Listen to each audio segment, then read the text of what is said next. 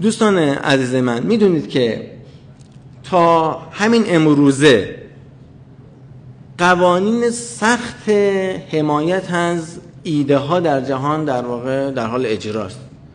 خب تمام اینا ذیل عنوانی به نام کپی رایت یا حق نشر تعریف میشه.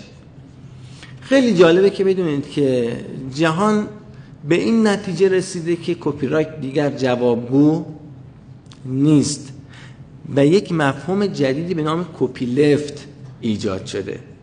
کپی لفت در واقع مفهومی است که من فکر می‌کنم شاید 1400 سال پیش اسلام برش تأکید کرده. و اون به چه معناست؟ در حوزه کپی رایت ما فضایی رو مهیا می‌کنیم که ایده ها قابلیت نشر عمومی پیدا نکنه، یا اگر بخواد این نشر اتفاق بیفته هزینه بسیار سنگینی خواهد داشت. شما اگر بخواید از یک پتنتی، از یک اختراعی، از یک ایده استفاده بکنید، باید هی پول بدید، به صاحب ایده پول بدید، به دیولپر پول بدید، به کسی که اینوست کرده پول بدید، اگه قراردادهای در واقع ونچر کپیتال هست پول بدید، اگه جوینت ونچریه پول بدید، پول بدید، پول بدید و پول بدید. در آخر هم ممکنه که اتفاق خیلی خاصی نیفته.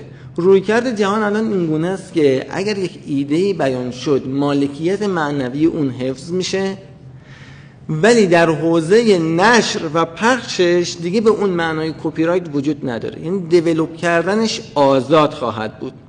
چگونه است؟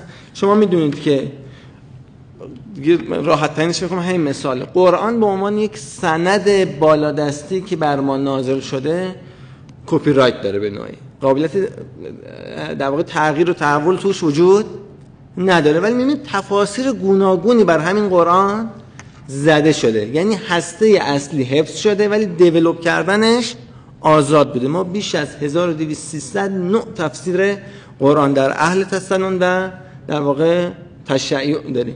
این خودش اینه کپی لفته، دیولپ کردن، توسعه دادن، حفظ هسته و حفظ اون مالکیت معنوی، عدم دستکاری اصول اساسی طرح ارائه شده ولی توسعه دادن، فهم جدیدی ازش ایجاد کردن و در واقع بطون مختلفش رو کشف کردن، بطن‌های مختلفش رو کشف کردن.